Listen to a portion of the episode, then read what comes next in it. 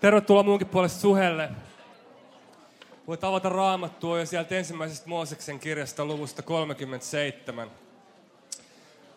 Ruvetaan tutustumaan Joosefin elämään.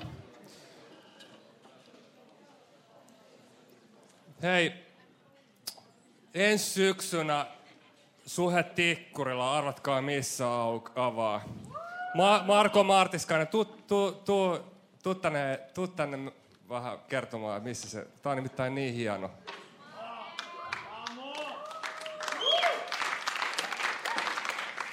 Eli 6.9. kello 16.30. Mikä tämä paikka on? Suudelma. Tulisuudelma. Suhe Tikkurilla tulisuudelmassa. Samrockista mennään, äh, ekaksi on Open Night ja Samrockissa. Kerro parilla sanalla, millainen paikka on Samrock? Shamrock on semmoinen hämyisä Ruotsin laiva maan päällä meininki, missä Jumala ilmestyy kerran kuukaudessa.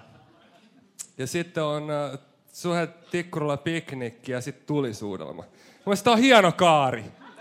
Me, me tota noin keksittiin, kun Raamattu puhuu kirkkaudesta kirkkauteen. Sua Tikkurilla menee ravintolasta ravintolaan. Hei, kiitti Make ja koko tiimi. Pieto tekee kanssa upeat duunia siellä. Annetaan tälle Tikkurilla väelle kanssa aplodeja. Samaan aikaan pinnan alla, niin, niin meillä oli keskiviikkona Leppävaara-tiimin tapaaminen ja siellä on myös erittäin innokasta tiimiä. Leppävaarassa on toinen, toinen suhe aukeamassa, mutta mä en pääse tästä tulisuudelmasta yli. Siellä on niin, missä muualla? Ekaksi ilta tulisuudelmassa, sitten yö hotellissa ja aamussa pikku darrassa. Ah, täällä, on, täällä on seurakunta Morkkiksessa. Ah, täällä on seura. No jäädään. Tämä on täyden palvelun paikka siinä mielessä. Ihan fantastista. Mutta nyt siirrytään tästä draaman kaaresta toiseen. Ja me mennään 37. lukuun Genesikseen. Me ollaan tämä koko kevät opiskeltu Genesistä. Te olette ollut urheita.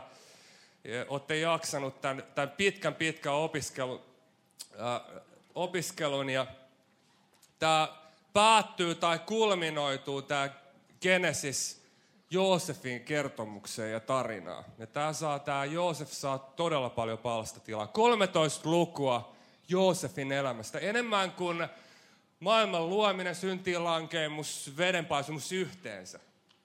Ja tämä, tämä Joosef saa enemmän tilaa kuin Abraham, Iisak, Jaakob, nämä meidän patriarkat, josta me kuultiin viime viikolla. Ja me tullaan nyt sitten opiskelemaan. Ja tämä saa tilaa raamatussa ihan syystä. Ja me käytetään tämä kolme viikkoa nyt, mitä me ollaan laskeutumassa pikkuhiljaa pääsiäiseen, niin tämän Joosefin parissa. Ja tässä on ihan vissi syy, miksi tämä saa niin paljon tilaa, tämä Joosef. Mä uskon, että mä en ole ainut henkilö tässä salissa, jolla on sellaisia tilanteita elämässä, että, että, että nyt Jumala, nyt jos koska olisi sun hyvä toimia. Jos, jos ikinä, niin nyt, nyt on semmoinen tilanne, että jos ikinä Jumala, niin nyt. Ja sitten pelkkää hiljaisuutta. Ei mitään. Ei yhtikäs mitään. Missä on Jumala silloin, kun me kaikista eniten häntä tarvittaisiin? Missä sä oot Jumala?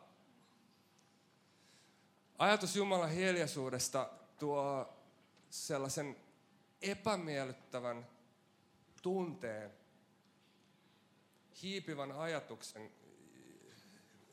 Onko Jumala poissa oleva? Onko Jumala poissa oleva? Mitä jos Jumala on kuollut? 50 vuotta sitten Time Magazine julkaisi tämän legendaarisen kannen, missä otsikoitiin, että Jumala on kuollut.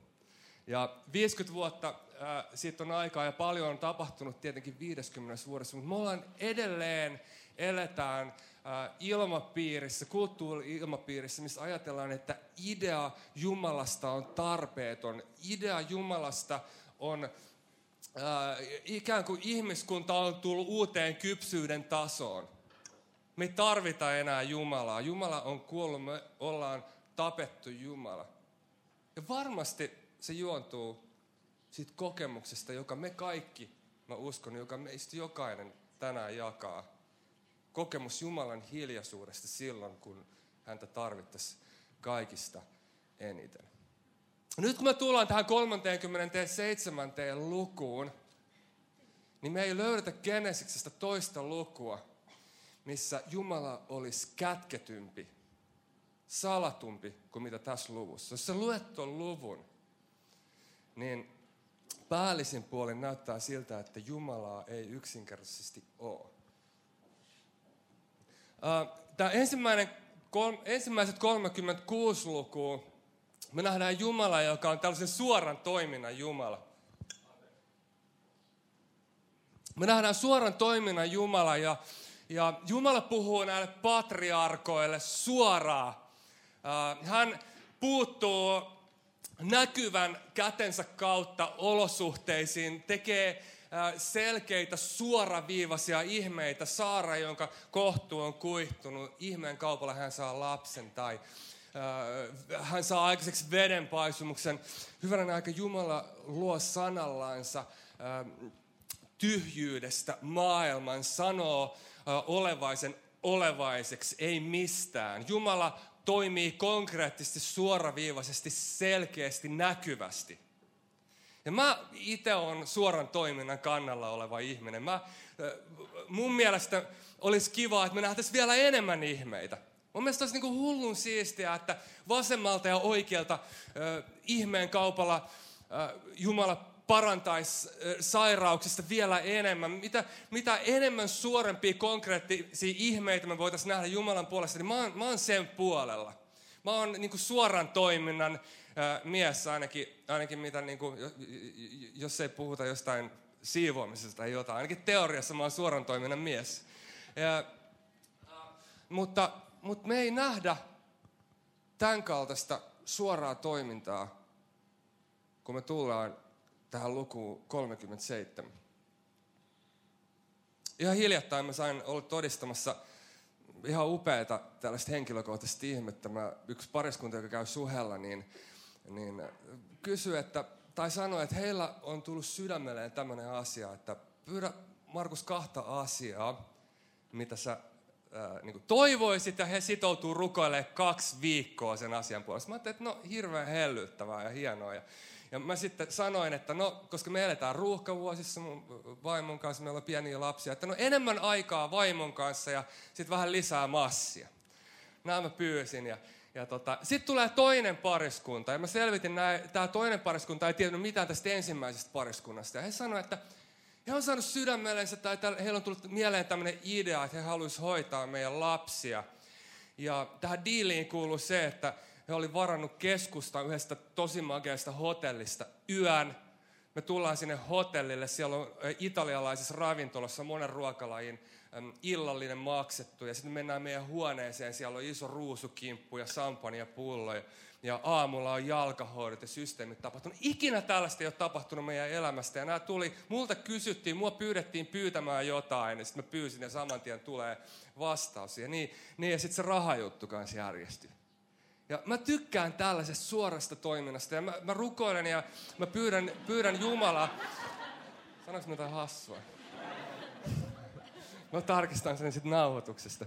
Ja, niin, niin mä, mä, mä rukoilen, niin, että Jumala toimisi suoraan myös sun elämässä, mikä ikinä sun tarve on. Mutta se ei mene aina näin. Elämä ei mene aina näin.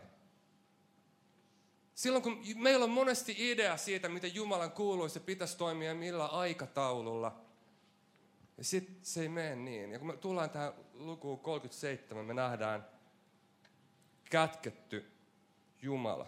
Ja me tullaan tämän, tämän niin kuin Jumalan toiminnan, me, me, me opiskellaan sitä, että millä tavalla Jumala toimii meidän elämässä. Ja tämä on suuri kysymys. Ja, ja tää, mä rakastan Raamattua, tämä on hieno kirja.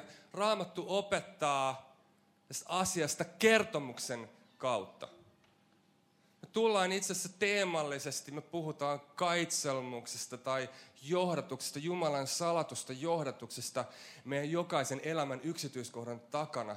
Miten Raamattu kertoo? Ei millään ranskalaisilla viivoilla tai, tai teologisia konsepteja e- esitellen, vaan Raamattu kertoo meille tarinan kertomuksen Joosefin elämästä, josta me voidaan todella syvällisellä tavalla ymmärtää se, että millä tavalla Jumala on osallinen meidän elämän yksityiskohdissa hyvin hienopiirteiselläkin tavalla.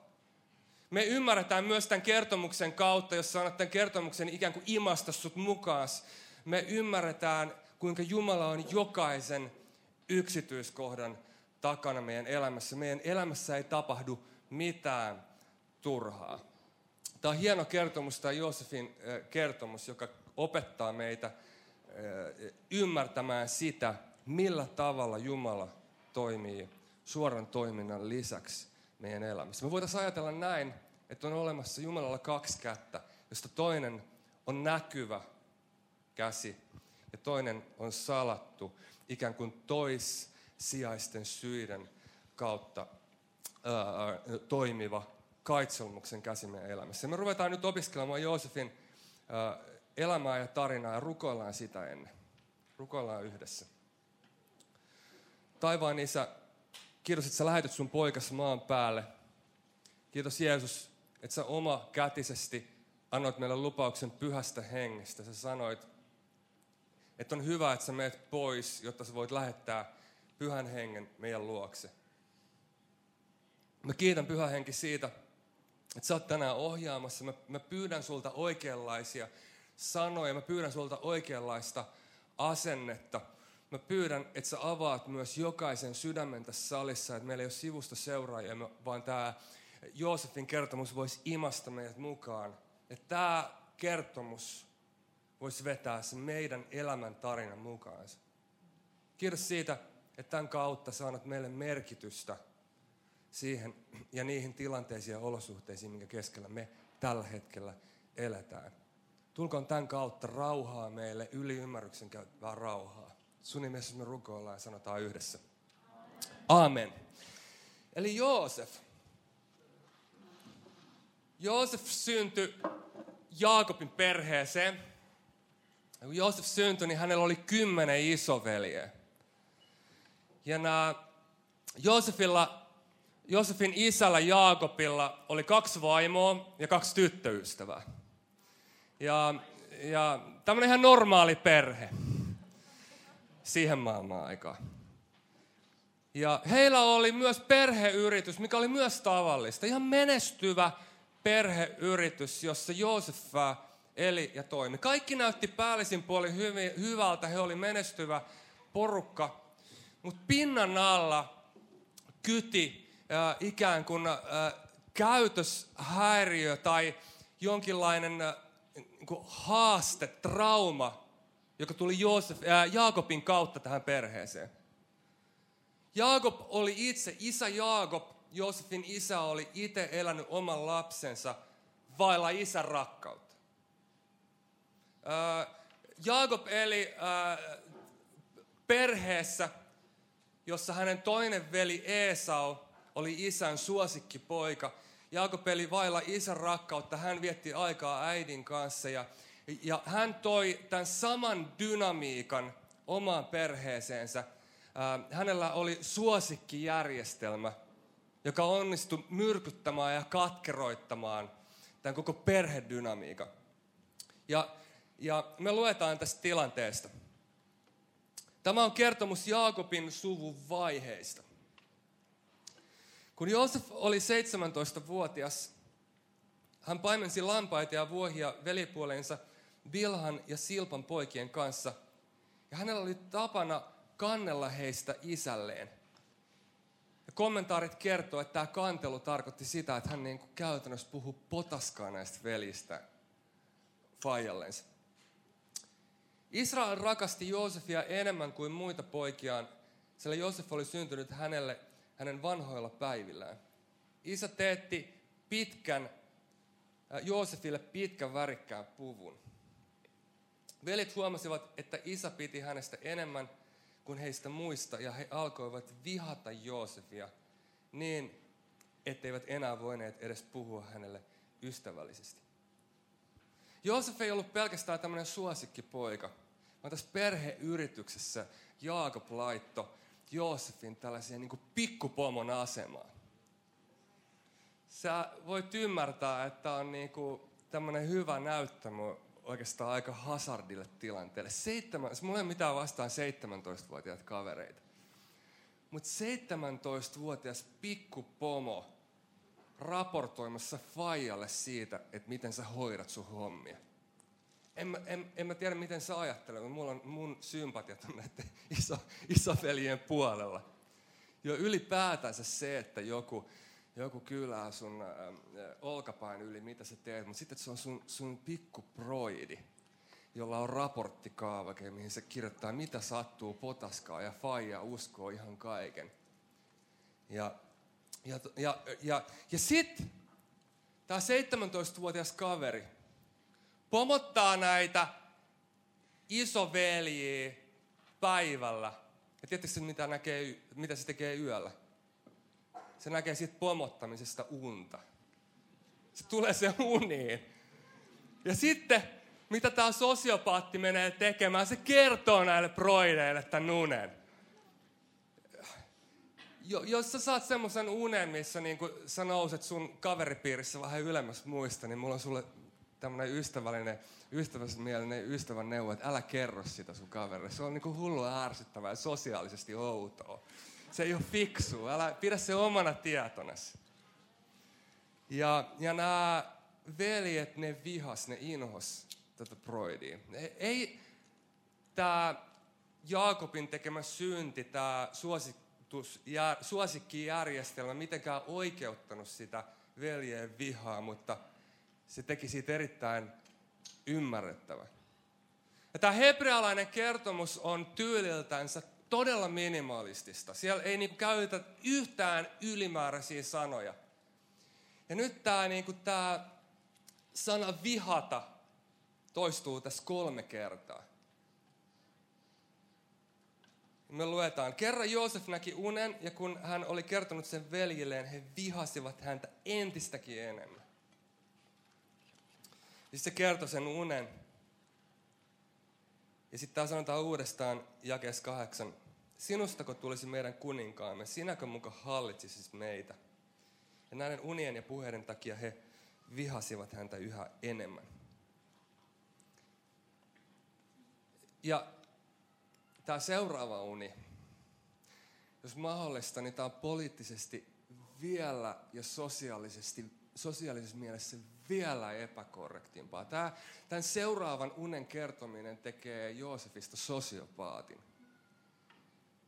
Hän näkee unen tämmöisessä niin kuin, ja, ja, ja he elää tämmöisessä niin kuin patriarkaalisessa, niin kuin aivan ehdottomassa ää, ää, kulttuurissa, missä, missä perheen isän auktoriteetti on vain ehdoton. Sitten hän näkee tämän seuraavan unen, missä niin tämä, tämä faijakin liittyy tähän kumartelijoiden porukkaan. Ja hän kertoo sen. Ja, ja ää, Raamattu kertoo, kuinka tämä kaikki, nämä kaikki tilanteet johti siihen, että veljet olivat kateellisia Joosefille ja hänen isänsä. Nämä tapaukset jäivät kuitenkin askarruttamaan. No meillä on tämmöinen perhe nyt tässä, jolla on selvästi vähän ongelmia. Ja jos niin kun, äh, tulisi tämmöinen perhe nyt vaikka suhessa perheterapiaa ja mä sitten olisin pastorina vastaanotolla vastaanottamassa heitä, niin en mä tiedä, mä ainakin rukoilisin niin kuin jonkinlaista suoraan niin kuin jumalallista väliintuloa. Jollain tavalla Jumalan pitäisi puuttua nyt tähän tilanteeseen. Varmaan mä neuvoisin, että eikö sitä Jaakob veisi nämä kaksi vaimoa ja tyttöystävät niin Namika avioliitto leirille ja selvittäisi tämän dynamiikan. Ja sitten niin äh, tämän Joosefin pitäisi mennä, äh, Jaakobin pitäisi mennä varmaan tällaiselle niin kuin äh, sisäisen parantumisen terapialeirille, missä hän hoitaisi sitä isä suhteen kuntoon. Ja en mä tiedä, miten nämä pojat sitten, ne, ne, niillä ei varmaan niin auttaisi mikään muu kuin, että enkeli ilmestyisi niille ja sanoi, että ihan oikeasti nyt lopettakaa toi sekoilu, että, että te olette veljeksiä, että, että tämä on ollut vähän nyt haasteellinen tämä tilanne, mutta hoitakaa nyt hyvänen aika nämä hommat kuntoon. Tämä perhe tarvii selkeästi apua, koska tämä perhe on pulassa ja ongelmissa. Mutta sitten sen sijaan, että Jumala puuttuisi tähän tilanteeseen, tulee käänne ja nämä tapahtumat lähtee menemään vielä huonompaan suuntaan. Tiedä, onko sulla elämässä ikinä sellaisia tilanteita, että sä ajattelet, että sä oot pulassa, mutta sitten tapahtuu jotain ja sä ymmärrät, että sä oot todella pulassa. Itse sun tilanne oli aika hyvä just äsken. Ja tämä on ihan täsmälleen, mitä tässä tapahtuu. Asiat saa äh, suunnan, asiat lähtee todella kohti etelää. Missä sä oot Jumala? Missä sä oot Jumala silloin, kun sua tarvittaisiin kaikista eniten? Ja jakeesta 12 kerrotaan, mitä tapahtui seuraavaksi. Tapansa mukaan Joosef oli äitin lihapatojen äärellä siellä, siellä teltoilla hengailemassa Fajan kanssa ja, ja isot broidit oli siellä hommissa. Ja, ja sitten isä Jaakob sanoi Joosefille, että no niin, otapas nyt toi sun nuttus päälle ja pue se ja ylles ja ota tuosta tuo raporttikaavio taas messiin ja lähdepäs vähän katsomaan, että miten ne pojat hoitaa meidän bisneksiä. Ja Joosef äh, kaikessa suuressa armollisuudessaan sitten vastaanottaa tämän tärkeän tehtävän ja lähtee etsimään sitten veliä, jotka oli mennyt paimentamaan laumaa Sikemiin. Joosef menee siellä varmaan nuttukeikkuu se joku iPadi kädessä, mihin se raportoi kaikkea, kaikkea skeidaa niistä tilanteista. Ja se tulee Sikemiin. Ja kuinka ollakaan, sattumalta veljet ei olekaan enää Sikemissä. Joosef lähtee ja etsii, missä nämä veljet toisi. Sitten sattumalta hän tapaa yhden miehen, ja Raamattu ei koskaan kerro mistään random tyypeistä. Raamattu on tosi tarkka nimistä ja siitä, että mistä nämä tyypit tulee. Mutta tässä kohtaa nyt meillä on tämmöinen random tyyppi, joka sattumalta on sattunut tapaamaan nämä veljet aikaisemmin, jotka oli lähtenyt sieltä Sikemistä eteenpäin. Ja hän oli sattumalta kuullut, että he oli menossa kohti Dootamia. Ja nyt sattumalta tämä sama kaveri tapaa Joosefin ja kertoo, mihin veljet on mennyt. He on menossa Dootamiin, joka on sattumalta kauppareitin varrella, jossa menee karavaaneja Egyptiin. Ja Joosef lähtee sitten kohti Dootamia. Ja jos sieltä etäisyyden päästä veljekset näkee tämän keikarin 17-vuotiaan valopään lähestyvän, ja he ei enää kutsu Joosefia nimeltä, he ei kutsu häntä enää veljeksi ja sano, että tuolta se unien näkijä tulee. Nyt pojat, nyt on meidän tilaisuus, nyt me hoidellaan toi kaveri. Ja, ja, ja, ja ne päättää ratkaista tämän vääryyden, ottaa oikeuden omiin käsiinsä. Heillä on loistava idea. Ja kest 20 veljekset sanoo näin. Tapetaan hänet. Eikö niin? Hoidetaan se. Hoidellaan se. Suoran toiminnan kavereita. Heitetään hänet johonkin kaivoon ja sanotaan, että peto on hänet syönyt. Sitten hän nähdään, miten hänen unensa käyvät toteen. Onko mä ainut henkilö täällä, jota on isosisko ajanut kirveellä takaa. mikä, mikä ihme tässä niinku on tässä niinku sisarusten välisissä väleissä? Rauha siskolle. Hän on ihana ihminen, meillä on hyvät välit, mutta mut, mut, meillä on ollut semmoinenkin tilanne, missä mua on ajettu kirveellä takaa. Ei puhuta siitä, mitä mä oon tehnyt. Mutta joka tapauksessa se päätyi siihen, että Lappeenrannassa mä juoksin taloa ympäri ja se juoksi kirveen kanssa mä perässä. Me oltiin kahdestaan kotona silloin. Me ollaan oltu jotain alle 10-vuotiaita. Mulla on muuten vieläkin pysyvä arpi, mutta mennään nyt eteenpäin.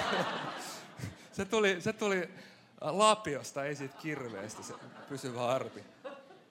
Mutta, mutta kuitenkin tämä perhedynamiikka oli myös tässä perheessä vähän sekaisin. Ja kuitenkin vanhin näistä veljeksistä, hänellä oli vähän järkeä päässä. Ruben kuuli tämän. Hän tahtoi pelastaa Joosefin heidän käsistään ja sanoi, ei sentään lyödä häntä hengiltä. Älkää vuodattako verta, heitetään hänet tuonne syrjäiseen kaivoon, mutta älkää vahingottako häntä. Näin hän sanoi pelastaakseen Joosefin heidän käsistään ja viedäkseen hänet takaisin isänsä luo.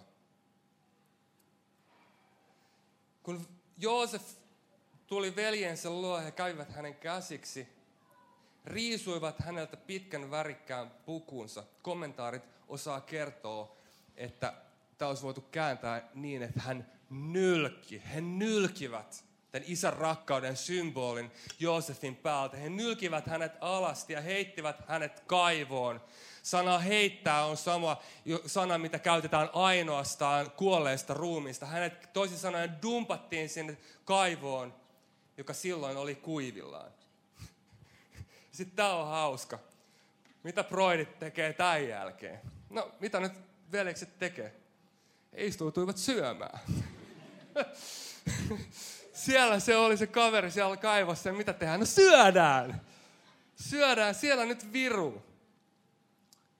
Mutta sitten ne kohottivat katseensa.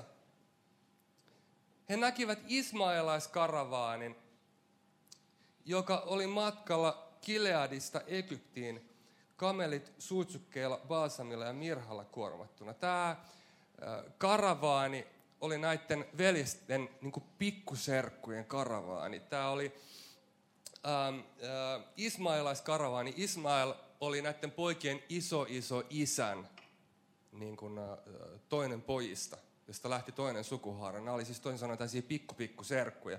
Näillä oli äh, bisneksiä. Ne meni siitä Dotamin ohi.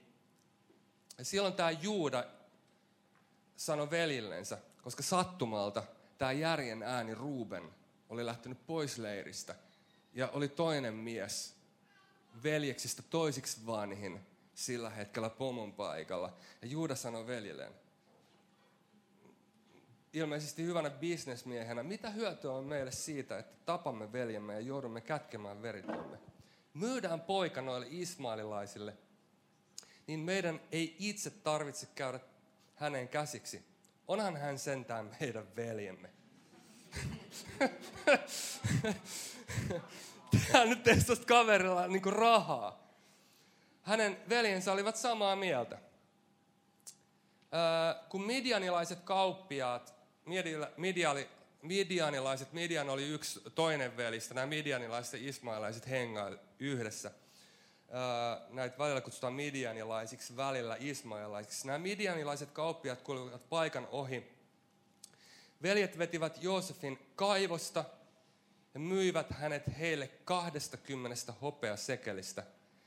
Ja kauppiaat veidät, veivät Joosefin Egyptiin.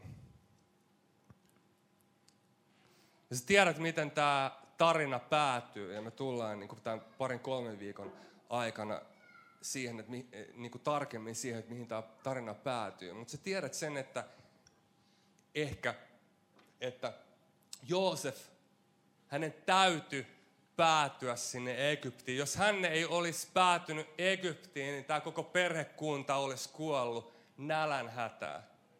Jos yksikin näistä sattumista ei olisi mennyt just silleen, niin kuin tämä tarina kertoo, niin meillä ei olisi Israelin kansaa me ei oltaisi tänään tässä näin. Koska tämä on se linja, josta syntyy Jeesus Kristus. Jokainen sattumanvarainen pieni yksityiskohta täytyy tapahtua just niin kuin se tapahtui, jotta Jumalan pelastussuunnitelma tätä perhekuntaa py- kohtaan pystyy toteutumaan ja tapahtumaan. Mitä jos tämä Rubenin järkevä idea siitä, että he olisi vaan pelotellut tätä Joosefia olisi toteutunut ja tapahtunut. Perhekunta olisi korannut tuho. Tai mitä jos, jos veljesten alkuperäinen suunnitelma siitä, että tämä valopää niin heitetään hengiltä, olisi toteutunut? Niin meillä ei olisi Israelin kansaa, me oltaisiin tänään täällä ja tässä. Me nähdään, että asioiden täytyy tapahtua just niin kuin ne tapahtuu, jotta Jumalan suunnitelma pystyy toteutumaan ja tapahtumaan. No mutta seuraava kysymys on sitten, että hei, tarkoittaako tämä nyt sitä, että Jumala laittoi nämä veljet tekemään syntiä Joosefia kohtaan? Ja vastaus on, että ei. Ei todellakaan. Raamattu sanoo, että Jumala ei tee syntiä. Jumala ei ole pahan lähde. Mutta sen sijaan, että Jumala teki syntiä, hän on kuitenkin pahan ja synnin yläpuolella. Hän käyttää meidän syntisiä tekoja, hän käyttää pahaa omien hyvien tarkoitusperiensä toteuttamiseksi. Hän on myös pahan yläpuolella oleva Jumala, joka on kaikkivaltias Jumala, joka kääntää kaikki tappiot voitoiksi. Ja tämä on täsmälleen, mitä Joosef sanoo myöhemmin, äh, kun he sitten lopulta kohtaa siellä Egyptissä, vuosia kuluu ja lopulta nämä veljekset päätyy sinne Egyptiin ja Joosef paljastaa itsensä veljille ja Joosef selittää, mitä tässä tapahtuu, jos sä haluat ympäröidä tai alleviivata tai ottaa itsellesi muistolauseen tästä Joosefin tarinasta, niin tämän koko kertomuksen avain jae löytyy 50 luvusta jakeesta 20. Joosef selittää ja sanoo näin. Te kyllä tarkoititte minulle, mikä se on se sana? Pahaa.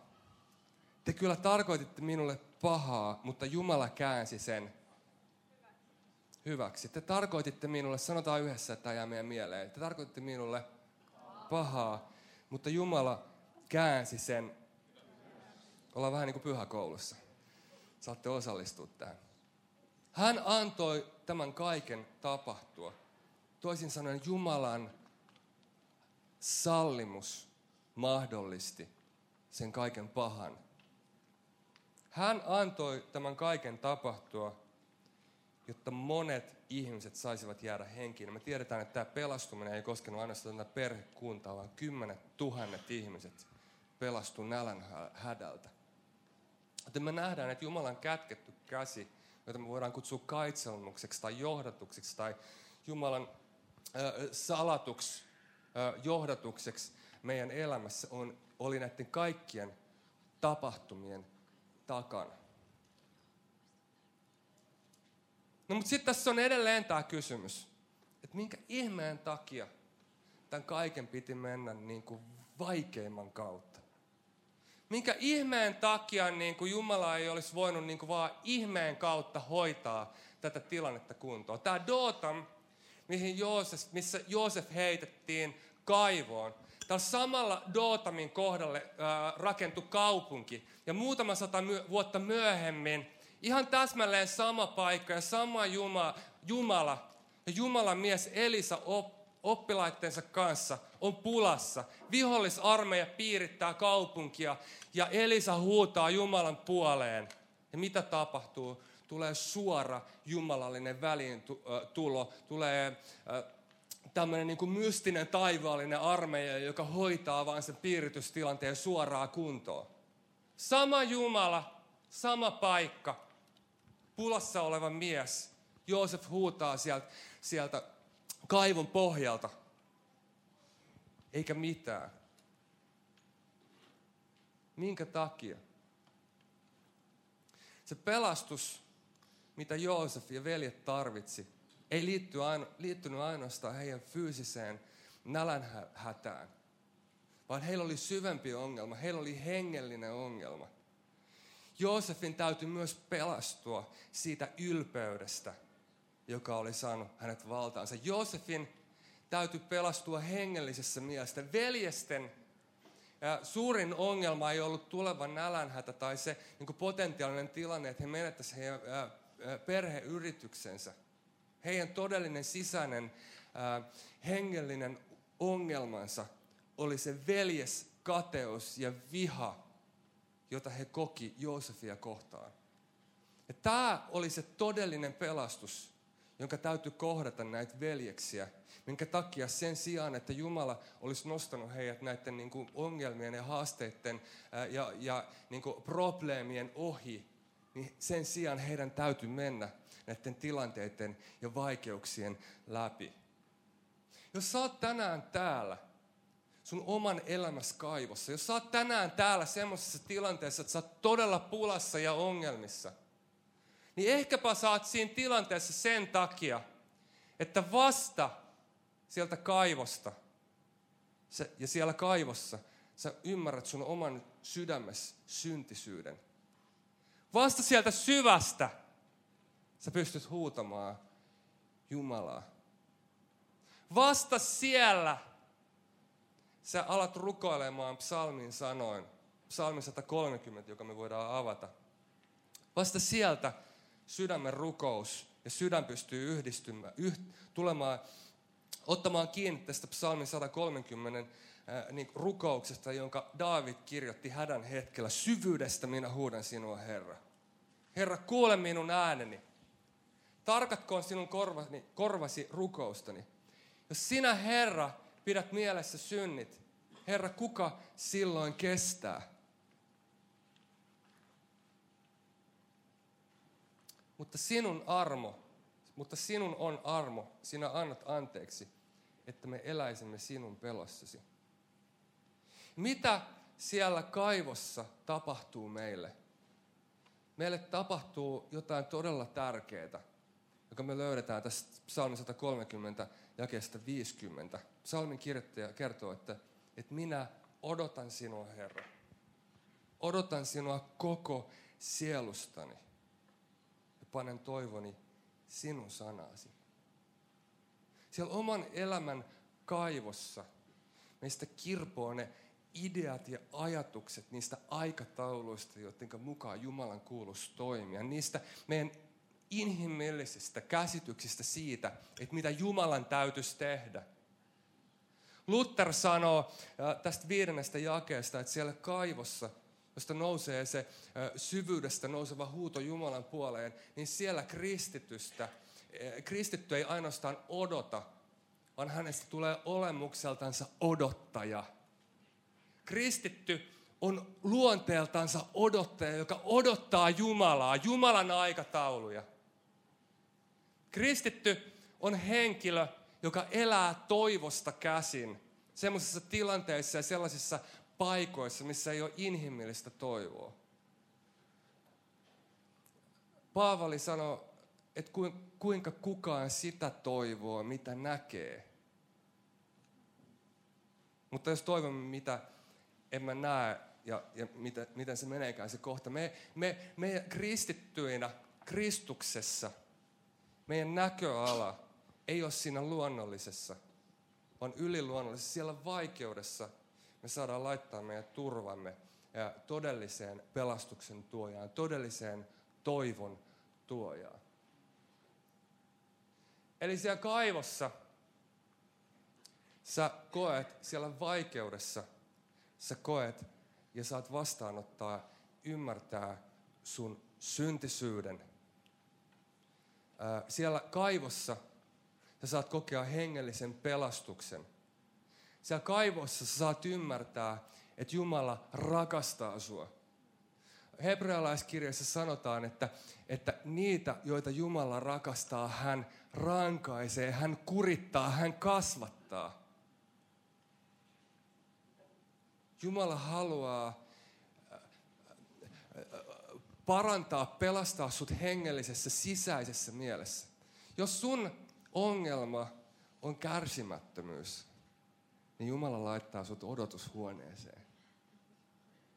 Jos sun ongelma on epäusko, Jumala laittaa sut olosuhteisiin ja tilanteisiin, jotka näyttää inhimillisesti toivottomalta, toivottomalta, jossa saat kasvaa ja kasvattaa sun uskoa ja toivon asennetta sun elämään.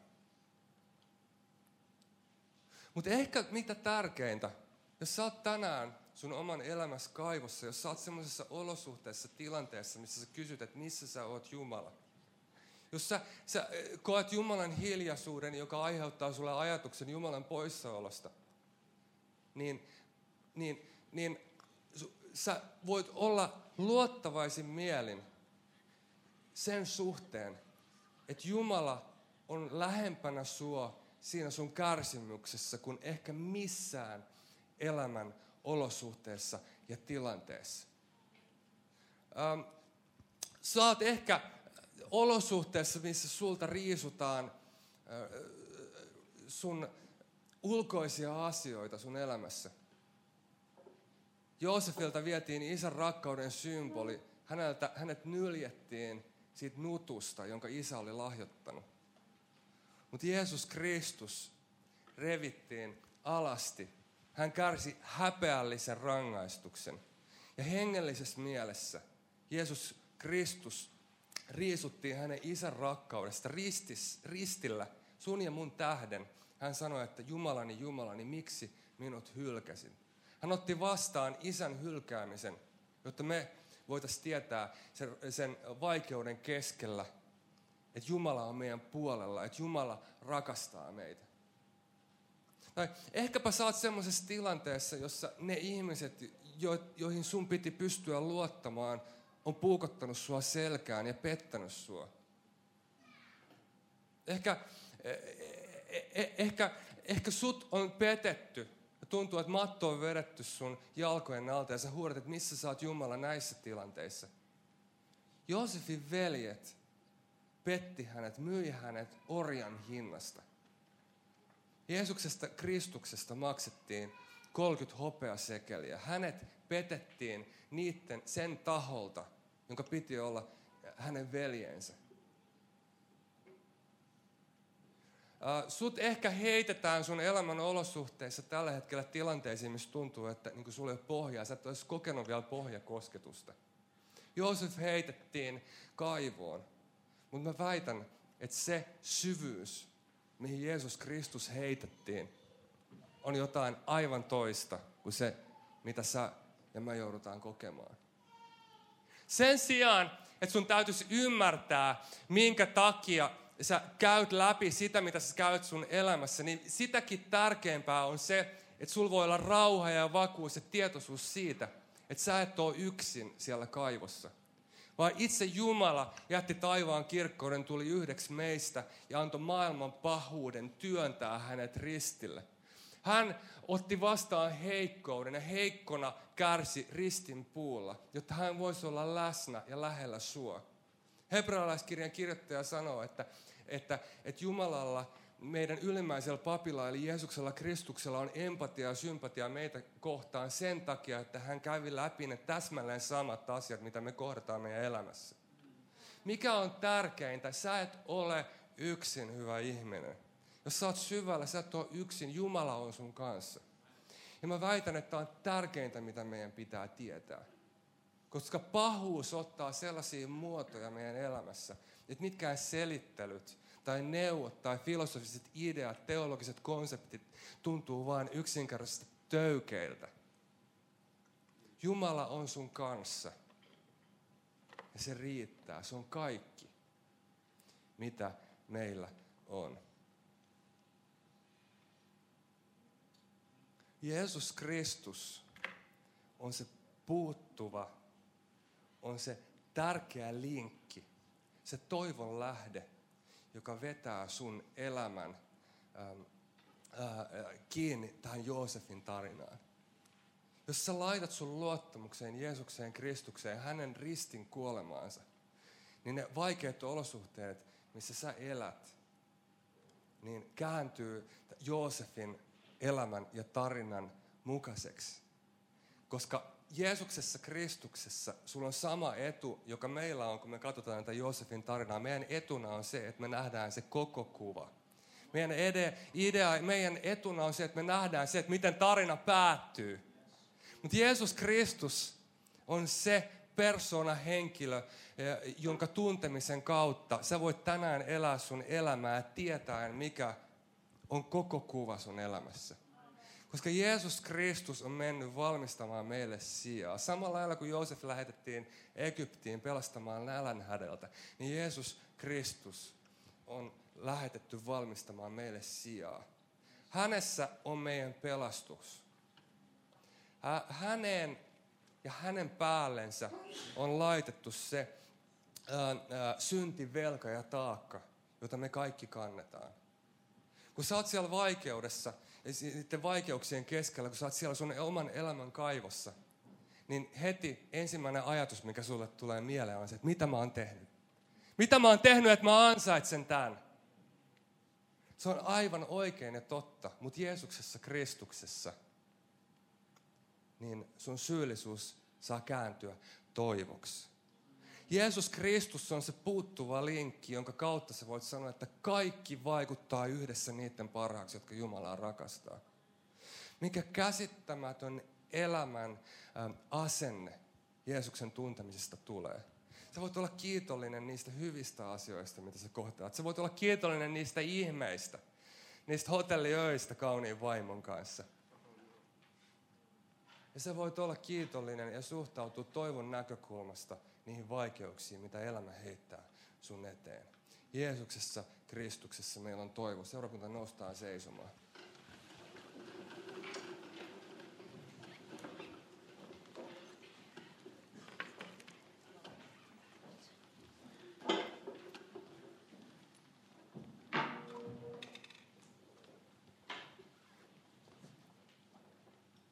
Kiitos sun hyvyydestä. Kiitos sun rauhasta. Kiitos siitä, että sulle on mahdollista laittaa raamat kävelemään ja antaa sokeille näkö. Sulle on mahdollista kaikki. Mutta sen sijaan, että me liimattas ja heijastettaisiin meidän omia toiveita suhun, me nöyrästi sanotaan sulle, että se Jumala. Sun tiet on korkeampia meidän teitä. Sun ajatukset ei ole meidän ajatuksia. Ole Jumala. Tässä niin kuin yhtenä seurakuntana me halutaan luovuttaa ne meidän aikataulut sulle. Me halutaan luovuttaa ne meidän käsitykset siitä, miten ja millä tavalla sun kuuluu toimia sulle. Ota vastaan tämä meidän oma hätäily, kärsimättömyys. Ja sen sijaan tulkoon sun rauha. Tietoisuus siitä, että sä olet läsnä, sä oot lähellä, sä oot käynyt läpi sen kaiken monin verroin, mitä me joudutaan kohtaamaan. Ja me rukoillaan yhdessä, on niiden kanssa, jotka kärsii. On heidän kanssa, jotka kohtaa käsittämätöntä pahuutta tälläkin hetkellä elämässä. Ole heidän kanssa. Ole heidän kanssa. Sun nimessä me rukoillaan. Tehdään tästä laulusta meidän sydämen rukous.